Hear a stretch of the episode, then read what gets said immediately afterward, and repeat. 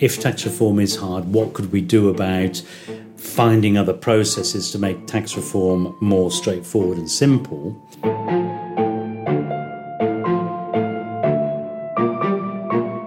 You are listening to Australia's Tax News Podcast.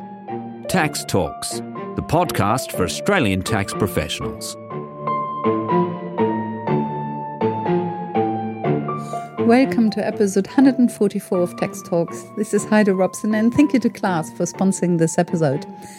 In the last episode, Chris Evans of UNSW spoke about the hurdles that seem to stifle any real chance of a tax reform. In this episode, Chris Evans will talk about tax simplification. If we can't reform, can we at least simplify things?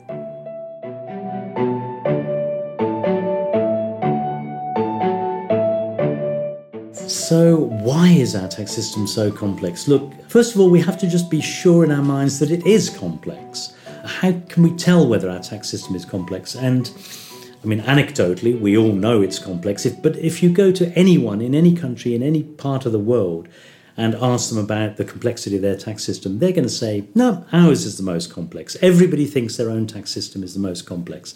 I happen to think that Australia actually is amongst the most complex. And I think that for a number of reasons. I mean, it's not just what people say about it. It's not just our experience of perhaps dealing with our tax returns, or if we're in business, of attempting to file and report our tax liabilities and so on. You can look at a number of indicators. You can look at the complexity of our legislation itself, its readability. And if you test its readability, and there's a variety of ways you can test how understandable our tax legislation is, you find that Australia comes out very, very badly. You can look at the fact that Australia is, I think, the second highest in the world in terms of its use of tax agents, professional tax advisors, to help us to file our tax returns. Which country is the highest? The highest, surprisingly, is Italy, and I'm not quite sure why. It's something like 90% of personal taxpayers in Italy use a tax advisor. In Australia, it's between 72 and 75%, depending on which figures you use. So about 3/4 of us are incapable of dealing with our own tax affairs. As personal taxpayers, we have to use an advisor. For businesses, it's much higher than that. It's obviously in the high 90s. That's a strong indicator of the complexity of our tax system. And I think the area where I do most of my research is in looking at tax compliance costs. And the tax compliance costs for Australian taxpayers, whether they're business taxpayers or personal taxpayers, are higher than anywhere else in the world. The research has consistently shown this. It's shown that our compliance costs are significant. They're very high in absolute terms. That they're regressive in the sense that they hit the small business taxpayer heavier or harder than they hit large business, or the person with low income is hit heavier than the person with high income. And they don't seem to be getting any better over time. They're not reducing over time. Compliance costs have been high and they seem to be getting higher. Compliance costs I'm talking about are the costs that we incur as taxpayers in complying with our tax obligations. So it's things like the fees that we pay to tax advisors, the value of our time, and the incidental costs we incur in dealing with our tax affairs. They're the costs that would disappear if we didn't have that particular tax or that particular aspect of the tax system. So tax compliance cost doesn't include the cost of the ATO? No. So the other side of the coin are what we call administrative costs, and that's the costs of the Australian Tax Office in administering the tax system. So if you add together the compliance costs that taxpayers incur and the administrative costs that the revenue authority incurs, you've got the operating costs of the tax system. And the operating costs of the tax system in Australia do seem to be higher than in many other countries. Causes of the complexity? It's very difficult to think of those, but one very obvious cause is change and frequency of change. If we get used to a certain tax system and then it's changed, but even worse if it's changed on a number of occasions, that obviously increases the costs of complying with that tax system. Change is one very obvious cause of tax system complexity.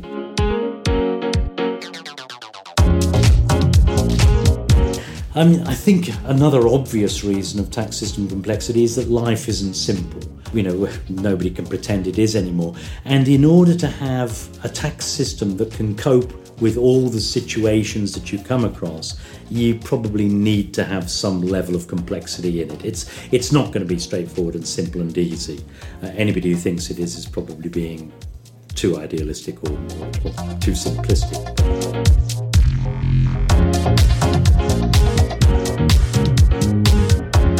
Another reason that we get a lot of complexity is that we tend to try and use our tax system for things it wasn't designed for. So a tax system is really good at raising tax. I mean, that's what a tax system should be about. But once you start using your tax system to achieve other objectives, social objectives, let's say we want to reduce the amount of obesity in the nation, so we introduce a sugar tax to do that, or we want to stop people drinking, so we introduce alcohol taxes, things like that.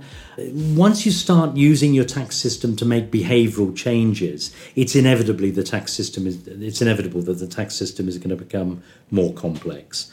It's also, for example, we use the tax system sometimes to collect higher education contribution scheme debts and things like that. It may make sense to use the tax system in that way, but it certainly adds to the complexity of the tax system. Another obvious example is we sometimes want to encourage entrepreneurship or innovation, things like that. So we introduce research and development tax credits or incentive schemes. And again, it's another complication of the tax system because you introduce the scheme, it's giving a relief, people start abusing the relief, and so you have to introduce integrity measures to stop them abusing the relief. And it just gets more and more complicated the further on we go. Sometimes it might have made more sense not to use the tax system to encourage entrepreneurship or innovation or small businesses or whatever it is, but perhaps a direct subsidy might have been a better use of time and resources and government money rather than give them the tax incentive in some way. So you've got that as another major cause of tax system complexity.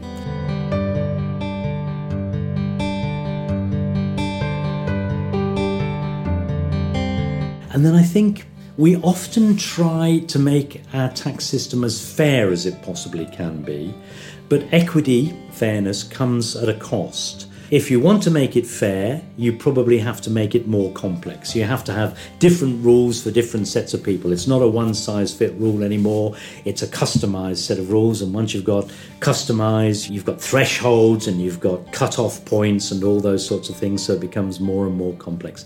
The classic example that came out in the Henry Review about 10 years ago was the fact that for FBT purposes, it was possible to value the cost of a meal for an employee in 39 different ways.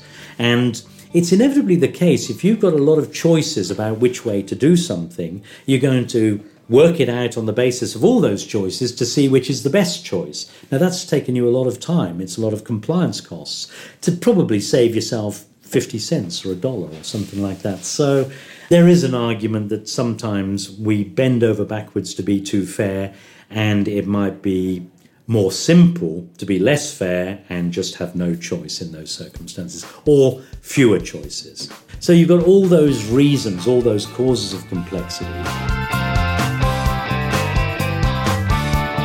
The big thing is, well, is there anything we can do about it? And I think the short answer to that question is yes, there's an awful lot we can do about reducing tax system complexity or managing complexity. You can do things at the policy level or the legislative level or the administrative level.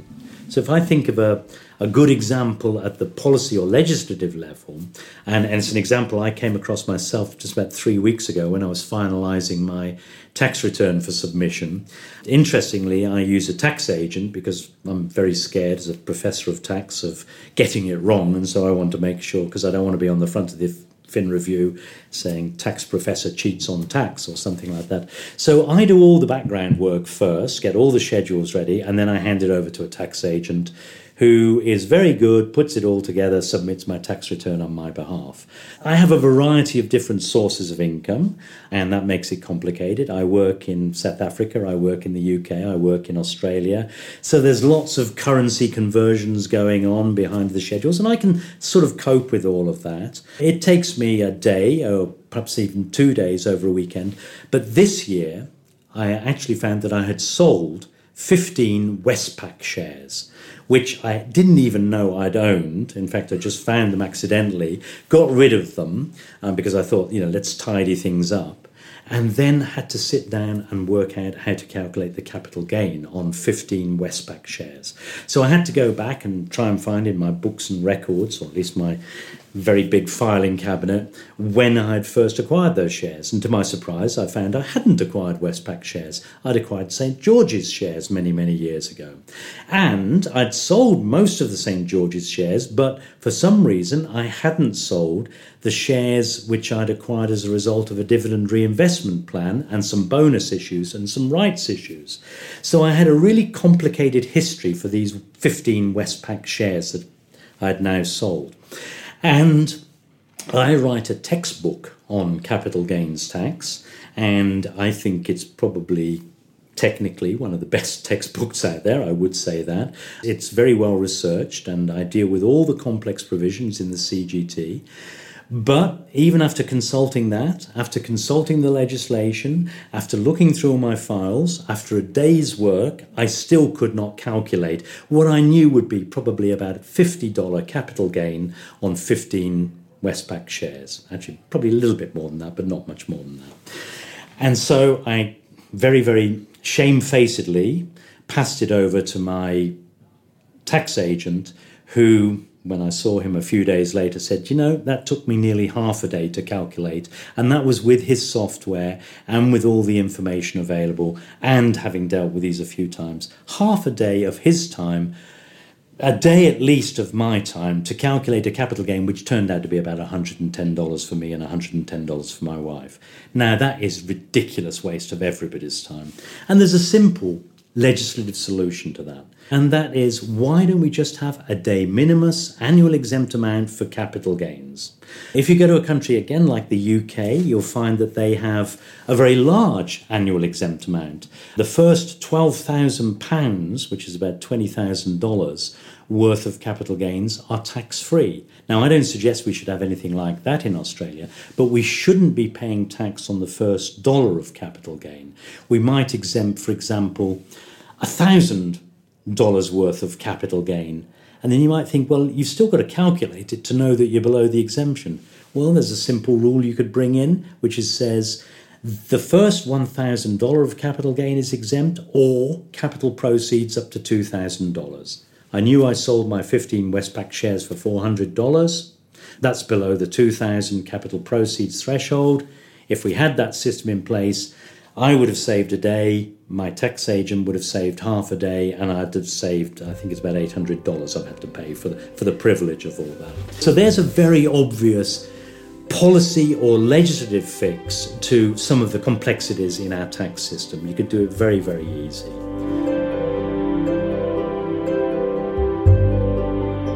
I also think there's lots of low-hanging fruit on the administrative side, where we could do things a lot more sensibly and a lot better.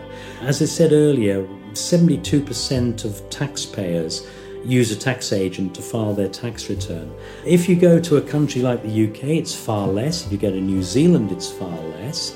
And one of the reasons is that in Australia, we expect every single taxpayer to file a tax return every year. There are certain exceptions to that. For 99.5% of us, we're filing a tax return every year. And I just wonder, is that necessary? If you look around the OECD, there are, I think at the moment, 35 or 36 countries in the OECD, and more than half of them don't require annual filing. They get away with what they call reduced filing. You only have to file if you have complicated tax affairs. If you're just a simple PAYG or PAYE type taxpayer, personal taxpayer, and taxes deducted at source, and assuming you've got a reasonably cumulative withholding at source type system, And if, for example, you've got some bank interest, but tax is deducted at source on that, and perhaps some dividends and some royalties, and tax is deducted on that, if the right amount of tax has been deducted at the end of the tax year, why would you need to file a tax return?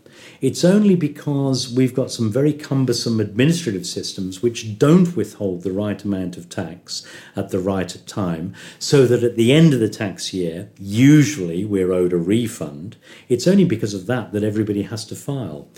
With pre-population of tax returns, which is possible and goes on in Australia and elsewhere now, and with sensible withholding systems and with flatter tax rates, it's perfectly possible to design a tax system where we don't have to file if we've got simple tax affairs. Everything is right by the end of the year. The employer's taken the right amount of tax off. The bank has taken the right amount of tax off. No need to do anything. I neither owe nor am I owed at the end of the tax year.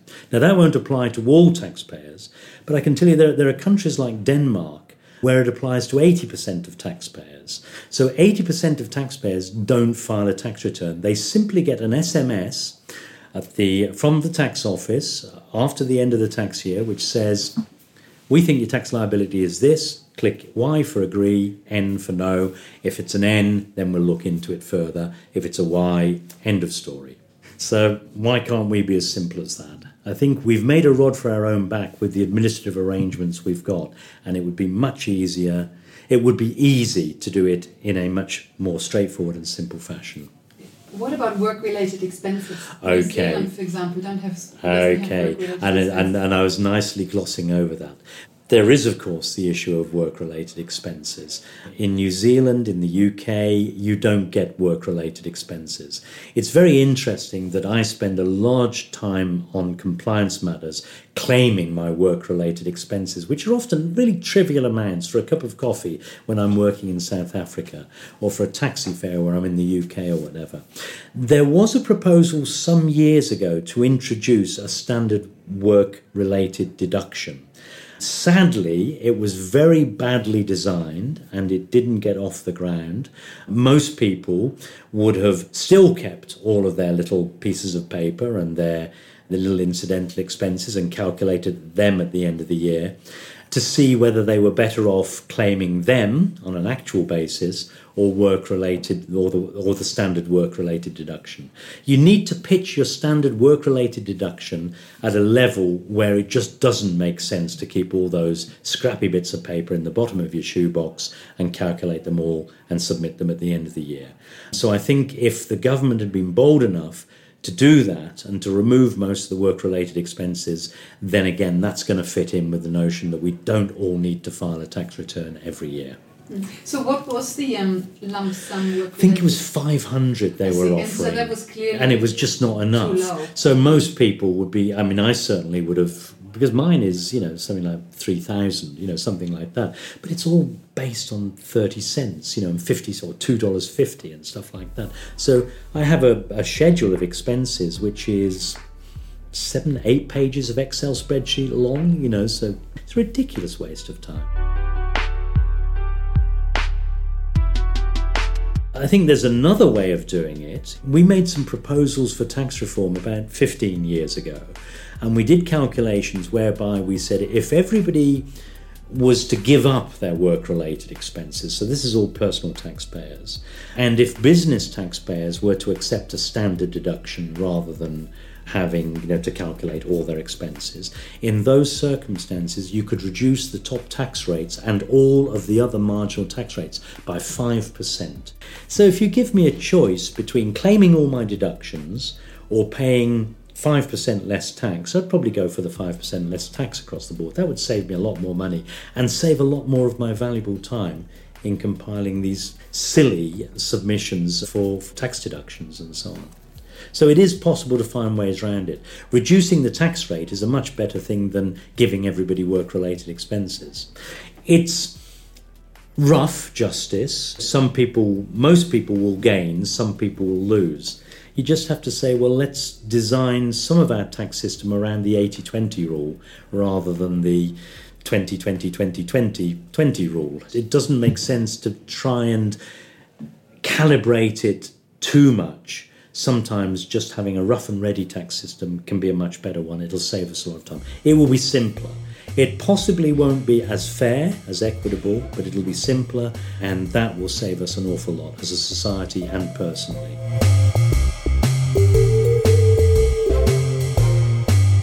I tend to think conceptually rather than in terms of too much detail. And conceptually, it's this equity-simplicity trade-off.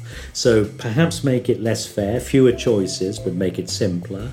It's this notion of if you're going to change, do it once and do it right. I think the history of the tinkering with the tax system that we've seen in Australia, if you think about, for example, the small business concessions, and my history in Australia goes back to the 1990s, and there were a few things going on then for small businesses.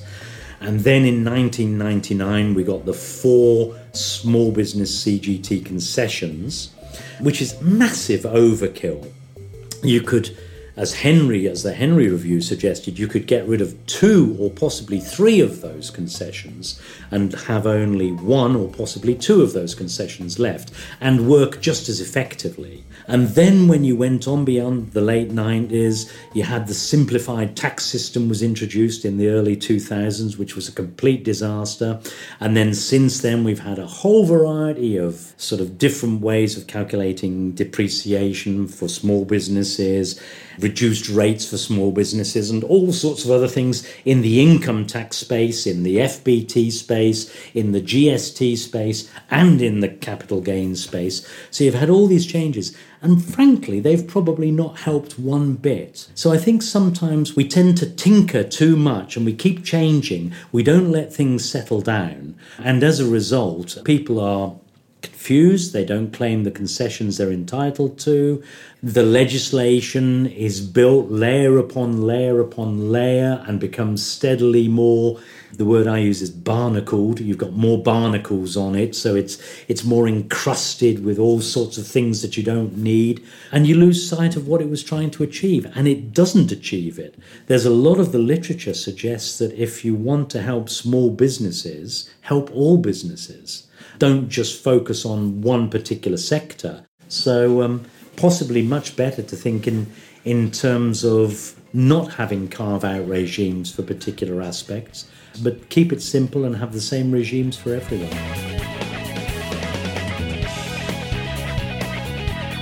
Tax reform, if you're going to make changes, change it once and change it right. Get it right first time. Again, if I think of the taxation of financial arrangements legislation when that was introduced, or the consolidations regime when those were introduced 15, 20 years ago, every single year for 15 years after, there have been changes to try and get it right. It suggests that the original design wasn't appropriate. It would be much better if those changes didn't occur. If we changed it once, and then it was right. It's idealistic, but it's possible. We're doing things on the run, and Parliament is often doing things on the run instead of giving it special consideration.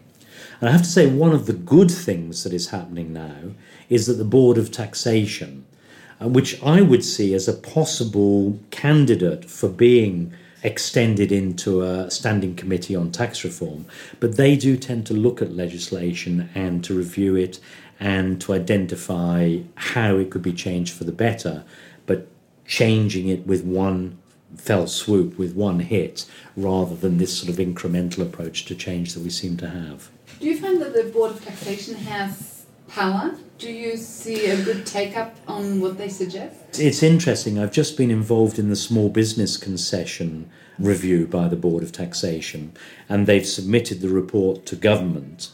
Government doesn't have to act on it, and government may sit on it for months or years. It will be interesting to see whether they do sit on it. Certainly there are other reviews that the board has taken where they have sat on it far too long. It's not been implemented. But I can think of a number of occasions where recommendations by the Board of Taxation have been picked up and have been run with by the government and have improved the situation. So do they have enough power? Yes, but government still has to listen and government still has to act on it. And sometimes tax reform suggested by the Board of Tax or tax maintenance suggested by the Board of Tax isn't the government's top priority. They've got too many other priorities, too many other things to do.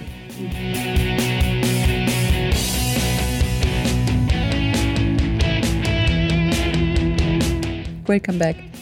Do you remember the essays you wrote in high school or uni? Do you remember how every essay had a word limit? Maybe we should introduce a word limit for our tax system. 1 million words for our entire tax legislation. That would force legislator to keep it simple. Be short, concise and succinct, and save us the rabbit holes that we are currently running through every time we look at a tax issue.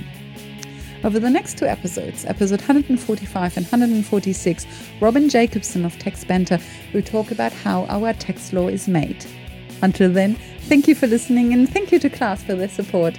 Bye for now and see you in the next episode.